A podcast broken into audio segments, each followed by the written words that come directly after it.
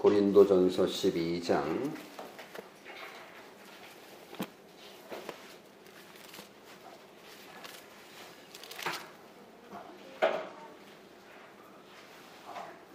1절에서 7절까지 그리고 28절에서 31절까지 말씀을 낭독하겠습니다.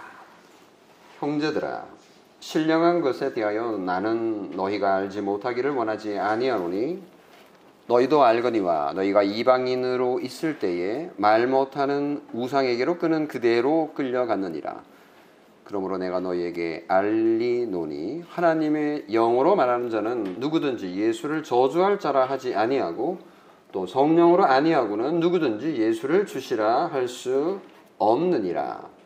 은사는 여러 가지나 성령은 같고 직분은 여러 가지나 주는 같으며 또 사역은 여러 가지나 모든 것을 모든 사람 가운데에서 이루시는 하나님은 같으니 각 사람에게 성령을 나타내심은 유익하게 하려 하심이라. 쭉 지나서요. 28절부터 31절까지 낭독합니다. 하나님이 교회 중에 몇을 세우셨으니 첫째는 사도요, 둘째는 선지자요, 셋째는 교사요, 그 다음은 능력을 행하는 자요, 그 다음은 병 고치는 은사와 서로 돕는 것과 다스리는 것과 각종 방언을 말하는 것이라. 다 사도이겠느냐, 다 선지자이겠느냐, 다 교사이겠느냐, 다 능력을 행하는 자이겠느냐, 다 병 고치는 은사를 가진 자이겠느냐, 다 방언을 말하는 자이겠느냐, 다 통역하는 자이겠느냐, 너희는 더욱 큰 은사를 사모하라. 내가 또한 가장 좋은 길을 너희에게 보이리라. 아멘.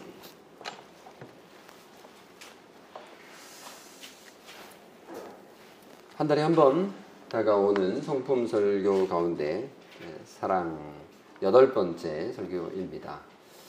어, 서댕의 13장을 들어가기 전에 12장을 어, 준비 과정으로 오늘 어, 설교하려고 합니다. 현대인의 성관념이나 생활을 보면 상당히 좀 심각하죠. 사랑하기만 하면은 성관계를 가져도 된다는 생각들. 아니면은 성적 욕망을 사랑과 혼돈하기도 하고요. 성이라는 거는 혼인이라는 울타리 안에서 누리는 하나님의 선물인데 그 울타리 밖에서 자기 마음대로 사용하고자 하는 왜곡된 형태의 사랑 그리고 성생활. 그로 인해서 도덕적이고 사회적이고 영적인 문제들을 많이 양산하고 있습니다. 그런 분위기에 평승해서 영화나 텔레비전이나 그리고 인터넷 세상이나 여러 종류의 사랑 이야기를 펼쳐내고 있습니다. 그 모든 것들을 종합해 보면 하나같이 모두 감정과 감상적인 특징을 사랑의 특징으로 드러내려고 하고요. 그리고 성적인 매력을 추구하는 사랑을 얘기하고 있고요. 그런 사랑은 결국은 성적인 섹슈얼리티, 성적 행위로 표현하며 누려야 한다라고 주장하고 있는 거죠. 다시 말하면 혼인 밖에서 사랑과 성이 더 달콤하고 짜릿하고 멋지다는 생각을 하게끔 만드는 모습입니다. 그렇지만 하나님께서 우리에게 정말 원하고 가르치시는 사랑은 전혀, 전혀 다른 세상이라는 것을 알 필요가 있죠. 성경적인 사랑은 말초적이고 자기중심적이고 감각적이고 또 일시적인 그런 세상 사랑과는 전혀 차원이 다릅니다. 바울은 고린도전서 13장에서 하나님으로부터 오는 고귀한 사랑을 우리에게 소개하고 있습니다. 사랑은 삼위일체 하나님에게서만 우리가 발견할 수 있는 거고 그 하나님의 사랑은 세상 사람들이 추구하고 원하는 사랑과는 비교할 수 없는 초월적인 사랑인데요. 그것이 요한복음 3장 16절에 고스란히 드러나 있지 않습니까? 하나님이 세상을 이처럼 사랑하사 독생자를 주셨다라는 선포에 그것을 발견할 수 있습니다. 자신의 가장 좋은 것을 타인에게 희생하며 주는 사랑. 이기적인 세상의 사랑은 도저히 흉내낼 수 없는 다른 나라 차원의 사랑. 그 깊이와 넓이와 높이를 측량할 수 없는 사랑. 그런 놀라운 사랑을 경험한 사람은 마음을 다하고 뜻을 다하고 힘을 다하여 하나님을 사랑할 수 있고 그리고 그와 같이 이웃도 사랑할 수 있는 힘을 가집니다. 이런 사랑은 세상에서 흉내낼 수도 없고 세상에서 발견할 수도 없습니다. 오직 하나님에게서만 발견할 수 있습니다. 오늘 설교의 제목은 사랑은 교회를 세우는 가장 좋은 방법이다. 라는 거고요. 첫 번째는 고린도 교회의 문제들을 다루게 될 거고요. 두 번째는 고린도 교회의 은사들, 신령한 것들, 그리고 마지막으로 고린도 교회를 세우는 방법에 대해서 설교하겠습니다. 성경 모든 곳에 사실은 하나님의 사랑을 발견할 수 있지만 가장 그 가운데서도 집중적으로 사랑을 얘기하는 곳이 있다면 고린도전서 13장이겠죠. 소위 사랑장이라고 불리는 것 말입니다. 그래서 성경적 사랑에 대해서 배우려면 고린도전서 13장을 읽어야 하겠죠. 그런데 고린도전서 13장을 살펴보려면 그 배경을 알아야 되겠죠. 왜냐하면 바울이 왜 뜬금없이 갑자기 사랑 타령, 타령을 하게 되었냐라는 질문을 어, 던져 보면 답을 해야 되거든요. 바울의 사랑장 13장은 12장과 14장 사이에 있다라는 것뭐 말할 것도 없이 예, 그 현상을 우리가 발견할 수 있는데요. 12장과 13장과 14장을 연결해주는 키워드가 있는데요.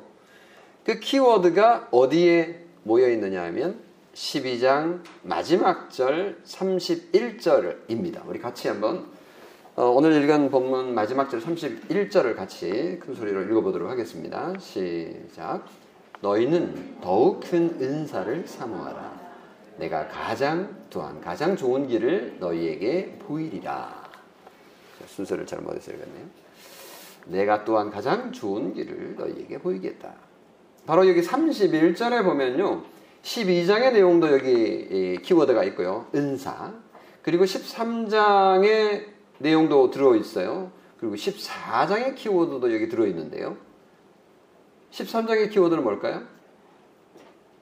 가장 좋은 길입니다. 가장 좋은 길이 바로 13장에 말하고자 하는 거고요. 14장의 내용은 뭘까요? 더욱 큰 은사입니다. 보세요. 은사에 대한 게 12장에 나오고요. 더욱 큰 은사에 대한 게 14장에 나오고요. 가장 좋은 길이 13장 내용입니다.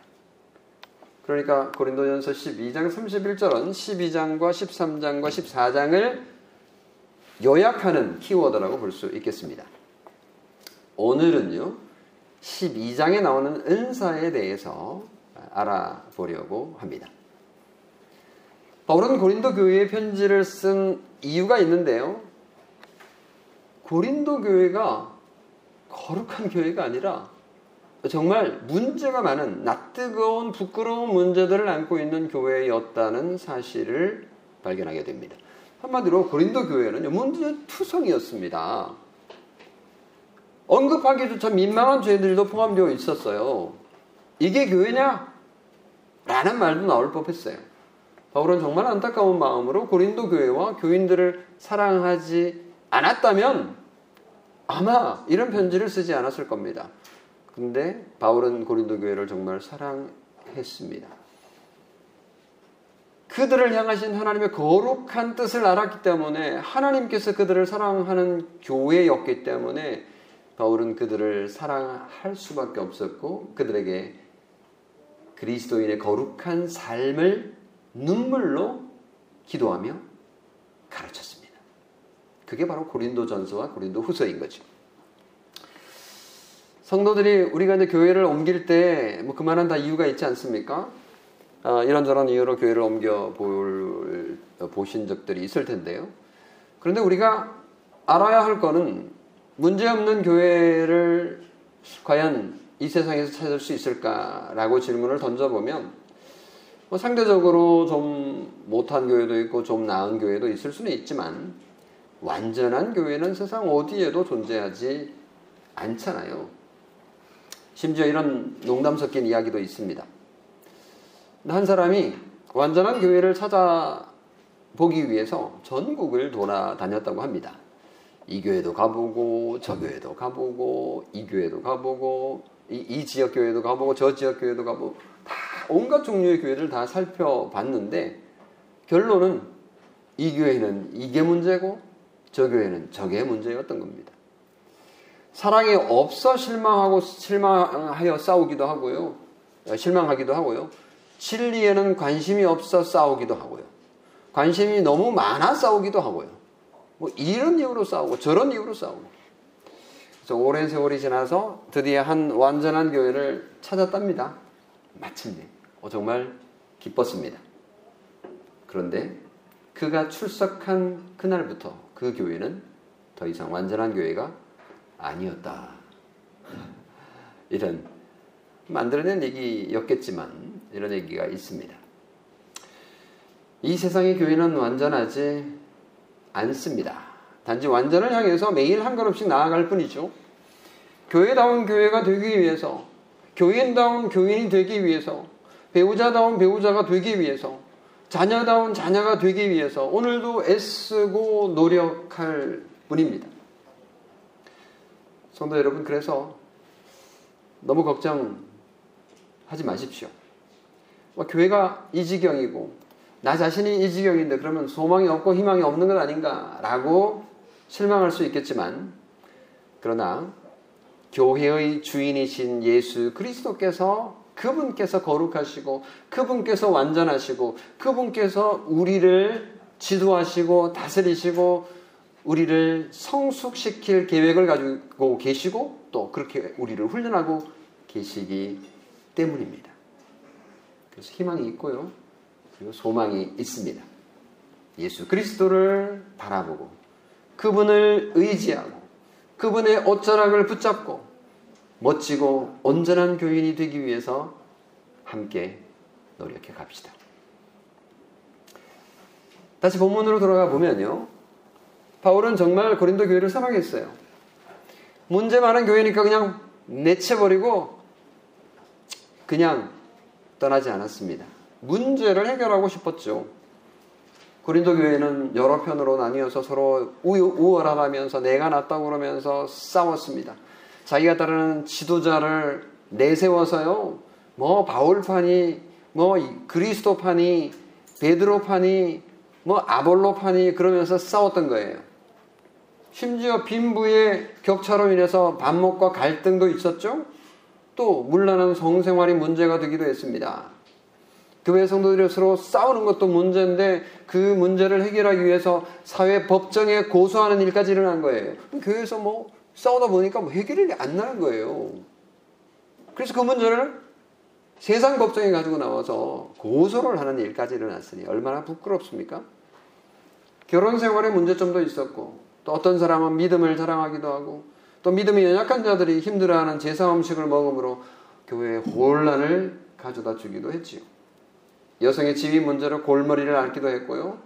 또 어떤 성도들은요, 예수 믿다가 죽은 사람들로 인해서 상심해가지고 믿음이 한없이 약해지는 그래서 그리스도를 원망하고 교회 지도자들을 원망하기도 했습니다.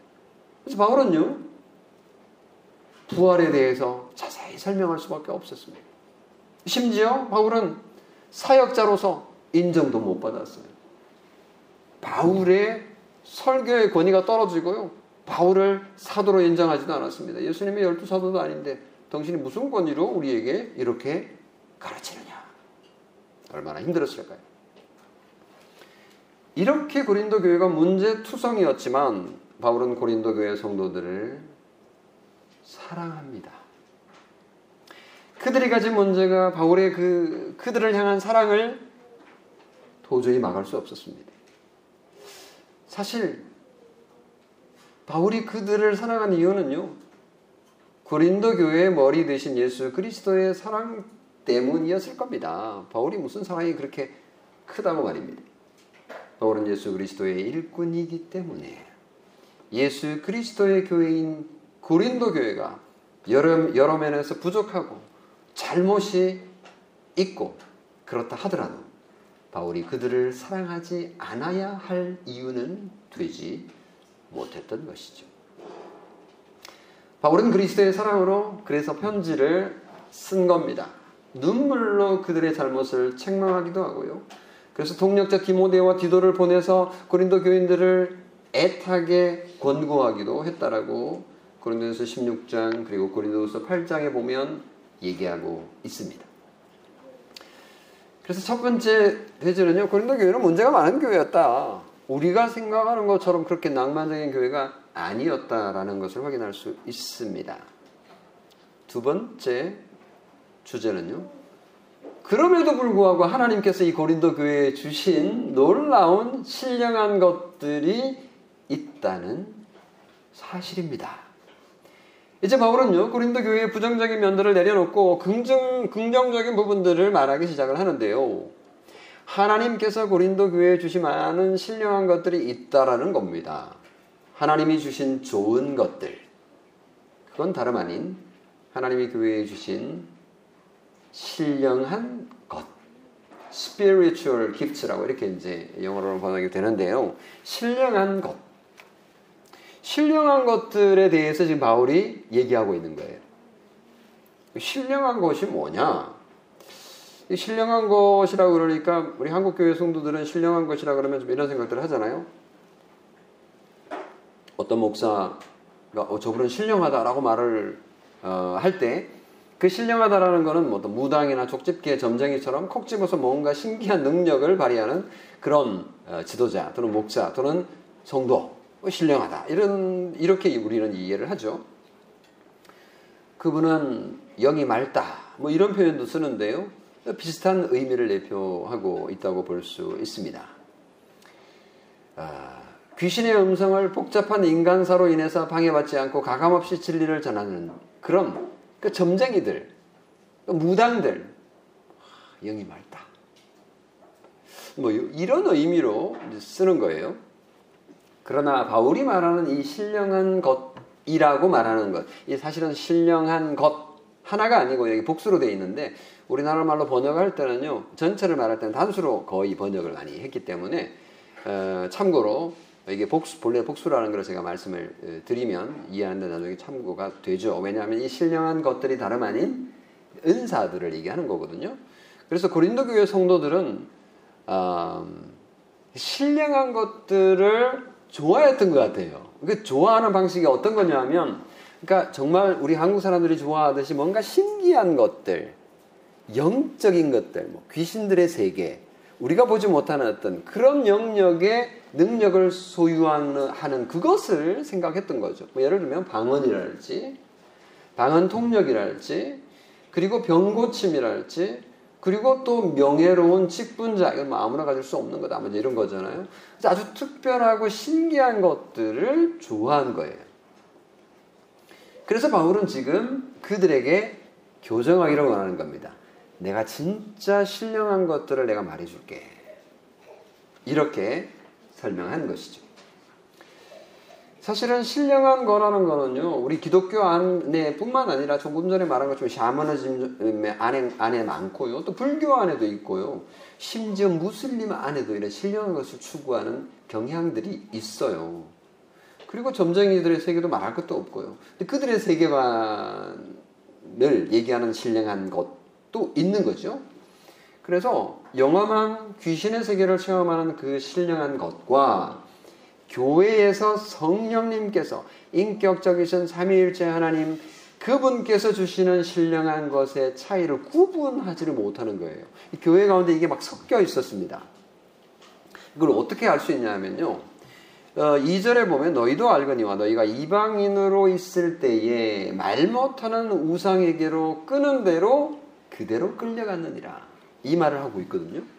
그 옛날에 이 고린도에 있었던 이방인들, 다시 말하면 헬라, 그리스인들 또는 로마인들이 그들이 믿고 있던 우상들, 이방신들의 세계에서 통용되던 그 신령한 것들하고 하나님께서 말하는 그 신령한 것을 구분해서 지금 말하고자 했던 것이라고 짐작할 수 있습니다.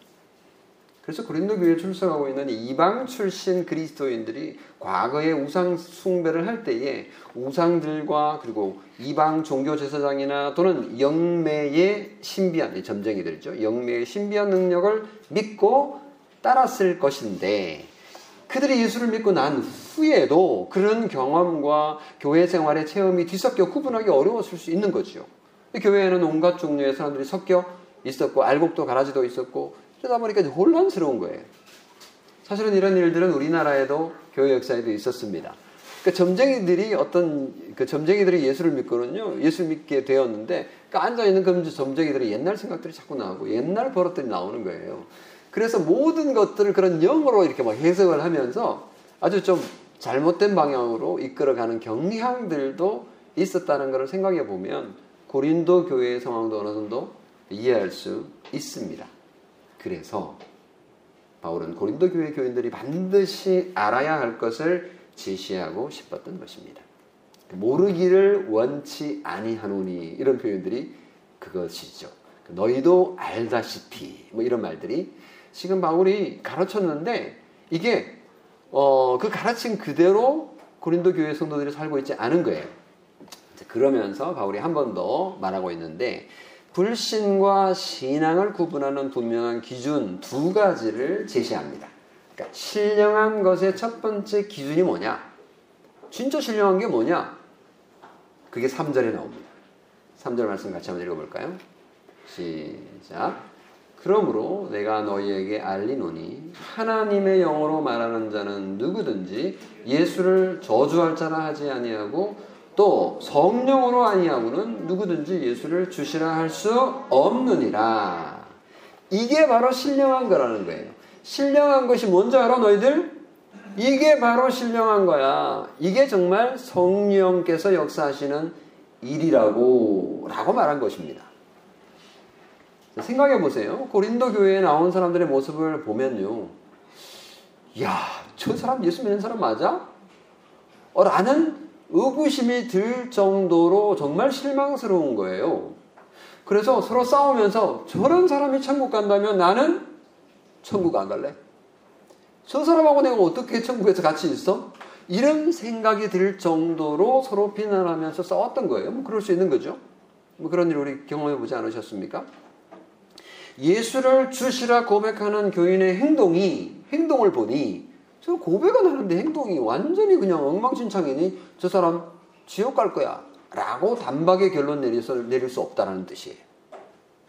그러니까 그들이 그의 행동이, 성도의 행동이, 나쁜 행동이 하나님의 은혜로운 구원을 거꾸로, 그러니까 꼬리가 머리를 뒤흔들 수 있느냐. 라고 할 때, 그건 아니지. 라는 뜻입니다.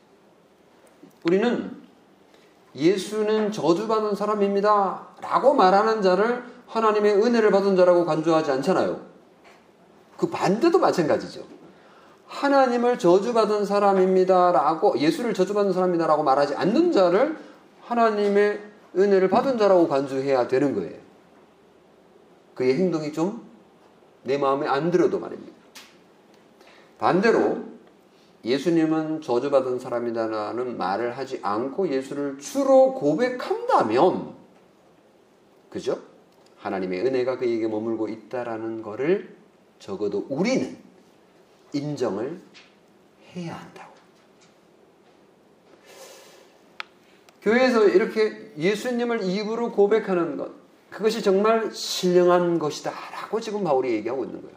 왜냐하면 성령으로 아니하고는 누구든지 예수를 주시라 할 수 없기 때문입니다.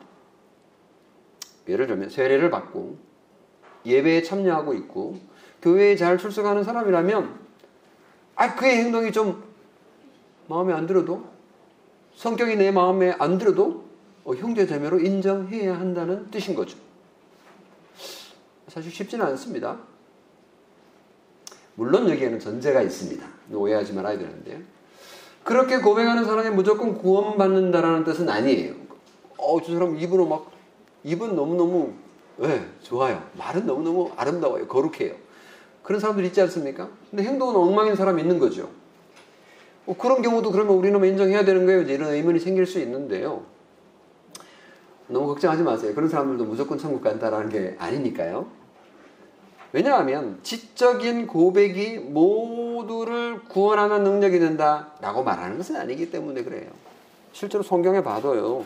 가론 유다도 지적으로 그리스도를 고백했지만 구원받는 은혜를 받지는 못했잖아요. 그리고 히브리서 6장에 보세요. 한 번 빛을 받고 하늘의 은사를 맛보고 성령에 참여한 바가 되고 하나님의 선한 말씀과 내세의 능력을 맛보고도 타락한 자들이 있다라는 거 우리가 알기 때문에 무조건 그렇게 된다는 건 아니에요. 단지 아주 유한한 그리고 완전하지 않는 교회에 속해 있는 우리가 적어도 인간인 우리가 부족한 우리가 다른 사람을 판단할 때는 어쩔 수 없이 이렇게밖에 할 수 없다라는 뜻인 것이죠. 그래서 우리가 가진 신령한 것 첫 번째 뭐냐? 그것은 예수를 저주할 저주받은 자라고 하지 않고 예수를 주시다라고 고백하는 것 이게 신령한 것이다. 성령의 역사다라고 받아들이면 되는 것입니다. 그래서 예수 믿는 게 이게요 놀라운 것입니다. 그냥 뭐 어, 머리가 좋아서 고백하는 게 아니에요. 그 머리 좋은 사람들이 다 예수 믿게요. 그렇게 되면 그렇지 않습니다. 이것은 성령님께서 주시는 귀한 선물인 거죠. 정말 정말 귀한 선물입니다. 이것이 성령의 역사가 아니고 무엇이겠습니까? 그 말입니다. 두 번째 신령한 것의 기준은요. 4절부터 31절까지의 성령의 은사입니다. 고린도 교회는 여러 가지 종류의 은사가 있었다라고 전하고 있죠. 성령님이 주신 신령한 것들을 말하는 건데 바울은 이 신령한 것들 이제 복수라고 제가 말씀을 드렸는데요. 이게 이제 은사라고 또 워딩이 달라집니다.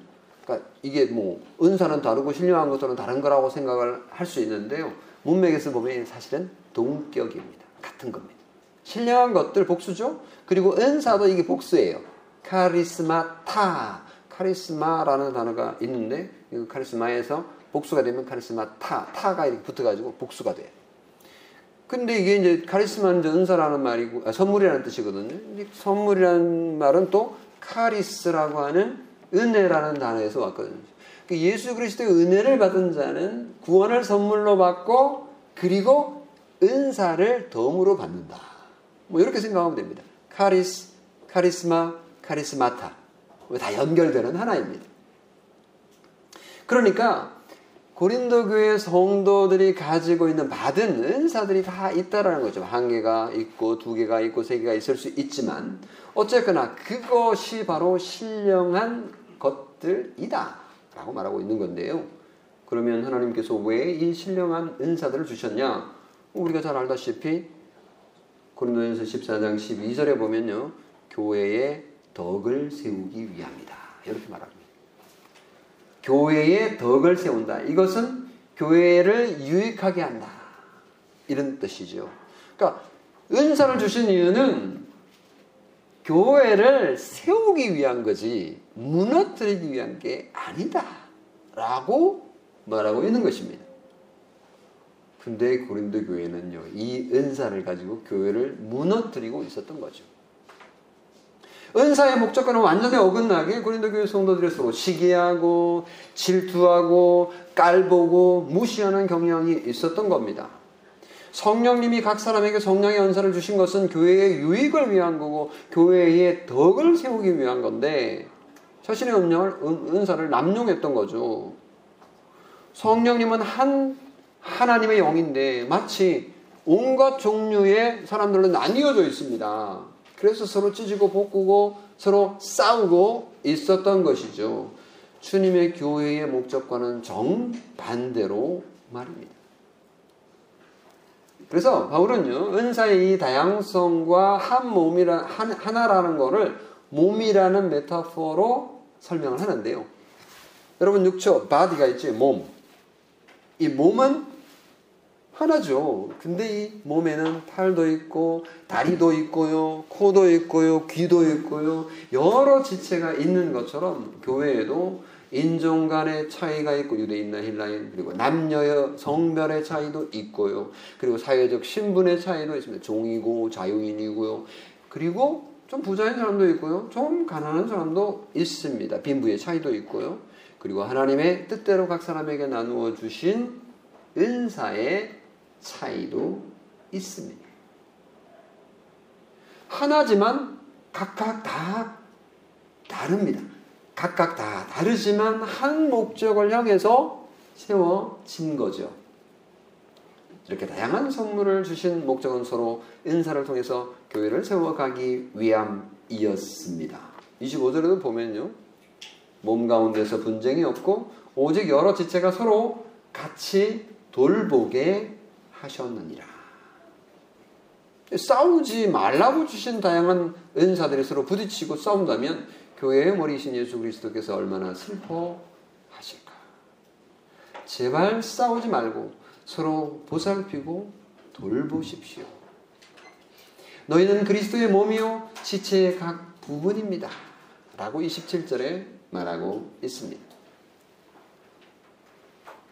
뭐 이건 너무나도 잘 아는 거 새삼스럽게 제가 말씀드리는 셈인데요. 그래서 두 번째 대지는요, 바울은 분명하게 선언합니다. 고린도 교회 성도들은 그리스도의 몸이기 때문에 그리스도의 몸에 붙어 있는 지체라고 말입니다. 그래서 서로 은사를 가지고 힘을 합해서 교회를 세워야 한다고 주장하고 있습니다. 마지막 고린도 교회를 세우는 방법. 교회를 에, 교회 성도들이 하나님으로부터 받은 은사들이 있는데 문제는 그게 잘 화합을 하지 못한다는 점이에요. 각자 잘나서 고집을 꺾지 못하거나 배가 그래서 배가 산으로 올라가는 현상들이 종종 생겨난 겁니다. 그것을 잘 해결할 수 있는 방법이 없을까? 그래서 바울이 고린도전서 13장을 쓴 겁니다. 고린도전서 13장 바울의 이 사랑장은요, 우리의 로맨스를 배우기 위한 기술을 여기서 터득할 수 있는 거 아닙니다. 이 사랑은 하나님의 사랑입니다. 이 사랑은요, 고린도 교회가 하나 되지 못하고 싸움 문제를 해결할 수 있는 방법으로 주신 것이죠. 13절을 다시 읽어볼까요? 너희는 더욱 큰 은사를 사모하라. 내가 또한 가장 좋은 길을 너희에게 보이리라. 아까 제가 말씀드린 것처럼 바울은 이런 은사들 가운데 더욱 큰 은사를 제시하려다가 먼저 가장 좋은 길을 지금 제시하고 있는 거예요. 그래서 가장 더욱 큰 은사는 14장으로 미루고 13장의 중간에 끼어 들어와 있는 사랑을 말하고 있는 것입니다. 더욱 큰 은사. 이게 뭐죠? 예언입니다. 예언. 미리 말씀드리자면 이 예언이란 미래를 점치는 그런 게 아니라 하나님의 말씀을 전하는 것을 말하는 거죠. 가장 좋은 진짜 최고의 은사를 말한다. 거기까지는 우리가 이해할 수 있습니다. 복음을 전하고 가르치고 강론하는 것만큼 좋은 은사는 없기 때문입니다. 그러면 가장 좋은 길은 뭘까요? 말씀드렸던 것처럼 가장 좋은 길이 바로 사랑입니다. 그래서요, 우리는 사랑을 은사라고 생각을 하는데 사실은 사랑이 최고의 은사잖아. 이렇게 보는 분들도 있는데요. 엄밀하게 말하면, 엄밀하게 말하면 사랑은 은사가 아니에요. 사랑은요, 은사를 제대로 발휘할 수 있도록 돕는 도구입니다. 은사들이 은사 되게 하는 방법인 거죠. 길이라고 말한 이 way, 영어로 way라고도 하고요. 그럼 이 way는 진리라고도 쓰이지, 쓰이지 만 방법이라고도 해석할 수 여기는 방법입니다. 도구죠, 도구. 그러니까 은사들이 서로 부딪히지 않고 서로 잘 화합해서 교회를 세워가도록 하는 윤활유 같은 역할을 하는 것. 정말 중요한. 이거 없으면 그냥 삐그덕거리고 돌아가지 않는 그런 역할을 하는 것이 바로 사랑이다라고 말하고 있는 것입니다. 이 사랑의 길을 벗어난 은사는요, 교회를 세우기는커녕 교회를 그냥 무너뜨리고 말 것이다. 라는 취지입니다. 사랑이 없으면요, 그 어떤 대단한 은사도 유익이 없습니다. 그래서 다음 설교가요, 다음 한 달 후겠죠. 그때 설교 제목을 제가 정해놨는데, 사랑이, 만일 사랑이 없으면. 이게 제목입니다. 어, 한 번만에 13장을 다 설교할 수는 없을 텐데 일단 만일 사랑이 없으면 이게 첫 설교 제목입니다. 이런 사랑을 무엇으로 비유할 수 있을까? 조금 전에 제가 어, 윤활유다 뭐 이런 표현을 썼습니다면 또 그렇게 표현할 수도 있겠고요. 컴퓨터를 제가 생각을 해보니까요. 어, 컴퓨터에서 사랑은 어, 뭐와 비슷할까? 좀 전기와 비슷하지 않나 싶습니다. 본체도 컴퓨터 본체도 있고 컴퓨터 하드디스크도 있고 그리고 메모리도 있고요. 키보드도 있고 마우스도 있고 소프트웨어도 다 준비되어 있어요. 그런데 전기가 없어요. 그럼 컴퓨터 뭐 돌아가지 않는 거죠. 그러니까 사랑이 컴퓨터에 컴퓨터를 이렇게 돌리는 전기와 같다. 이렇게 볼 수도 있겠습니다. 컴퓨터가 아무리 부품이 고성능이고 최고 사양이라 할지라도 구동할 전기가 없다면 아무런 소용이 없는 것처럼 만일 사랑이 없으면 아무것도 아니요라고 하는 데서 그렇게 비유할 수도 있지 않을까 싶습니다. 사람의 몸으로 치자면 뭐 성경에도 몸으로 얘기했습니다만은 이 사랑은 온 몸이 제대로 기능하도록 도와주는 혈관과 같다. 또는 뭐 피와 같다. 이렇게도 설명할 수 있지 않을까 싶습니다. 이거는 제가 이해를 돕기 위해서 지금 가져오는 또 다른 메타포입니다. 뭐 약간 오해를 넣을 수도 있겠습니다만은 핵심은 정말 중요하다는 얘기고요. 피에 문제가 생기면은 사람의 몸이 제 기능을 발휘하지 못하잖아요. 병들어서 시들어 죽고 말 겁니다. 그만큼 사랑이 중요하다라고 말하는 것이죠.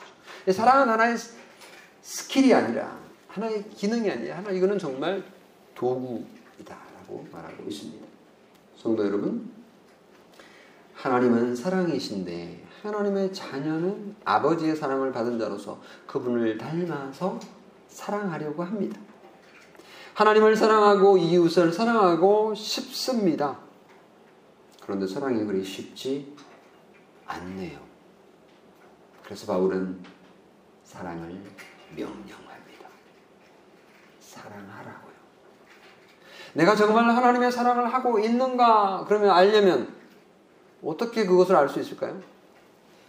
뭐 나를 사랑하는 사람들을 사랑하는 거야 뭐 불신자들도 할 수 있다라고 성경이 말하고 있으니까 뭐 그거 가지고 내가 다른 사람을 사랑하네라고 그 나름 다른 사람이 나를 사랑하는데 내가 뭐 싫어 두 사람을 미워해 뭐 이런 건 잘 없잖아요 뭐 그런 경우도 있을 수 있겠습니다만은 내가 정말 예수 그리스도의 사랑을 실천하고 있는가를 알려면요 내가 사랑하기 싫은 사람을 사랑하고 있는가를 보면 됩니다. 와, 이건 수준이 정말 대단하죠. 성경이 말하는 우리에게 가르치는 진정한 사랑은요, 그 정도의 사랑입니다. 진정한 사랑은 하나님께서 당신의 아들을 죽음으로 내몰아 대속의 제물로 바친 것에서 발견할 수 있기 때문에 그 기준을 적용할 수밖에 없습니다. 우리가 아직 죄인 되었을 때 사랑받을 가치가 없음에도 불구하고 사랑해 주신 하나님에게서 발견하는 그 사랑을 우리에게 적용하는 게 맞는 거죠. 하나님은 언제나 먼저 오셔서 우리를 사랑해 주셨습니다. 하나님은 우리가 회개하기도 전에, 우리가 믿기도 전에 먼저 사랑을 베풀어 주셨습니다. 요한일서 4장 10절. 사랑은 여기 있으니 우리가 하나님을 사랑한 것이 아니요 하나님이 우리를 사랑하사 우리 죄를 속하기 위하여 화목 제물로 그 아들을 보내셨습니다. 아멘. 바로 여기에 우리가 행해야 할 수준의 사랑이 있습니다. 성도 여러분, 서로 사랑합시다. 요한일서 4장 11절 사랑하는 자들아 하나님이 이같이 우리를 사랑하셨은즉 우리도 서로 사랑하는 것이 마땅하도다. 아멘. 사랑하기 싫은 사람이 있죠. 하지만 사랑해야 하는 이유는 우리가 사랑받은 하나님의 크신 사랑 때문입니다. 우리가 싫어할 이유는 수만 가지나 되겠지만 그렇다고 그렇다면 하나님이 나를 사랑하지 못할 이유도 수만 가지 된다는 사실을 깨달아야 할 겁니다. 하나님의 사랑 앞에서는 사랑하지 못할 그 모든 이유가 한낱 변명거리에 불과할 뿐입니다. 성도 여러분, 추석을 앞두고 서로 사랑합시다.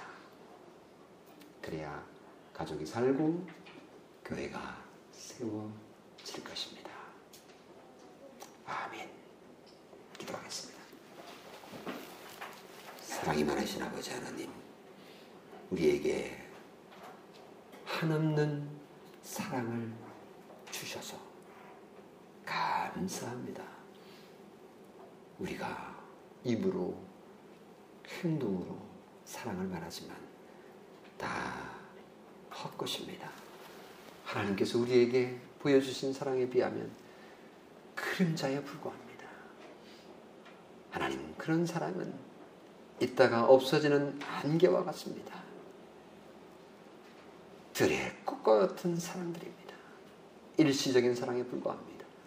영원한 하나님의 사랑을 본받아 우리가 훈련하며 배워가며 사랑할 수 있는 저희 다 되기를 원하오니 하나님 불쌍히 여겨 주시옵소서.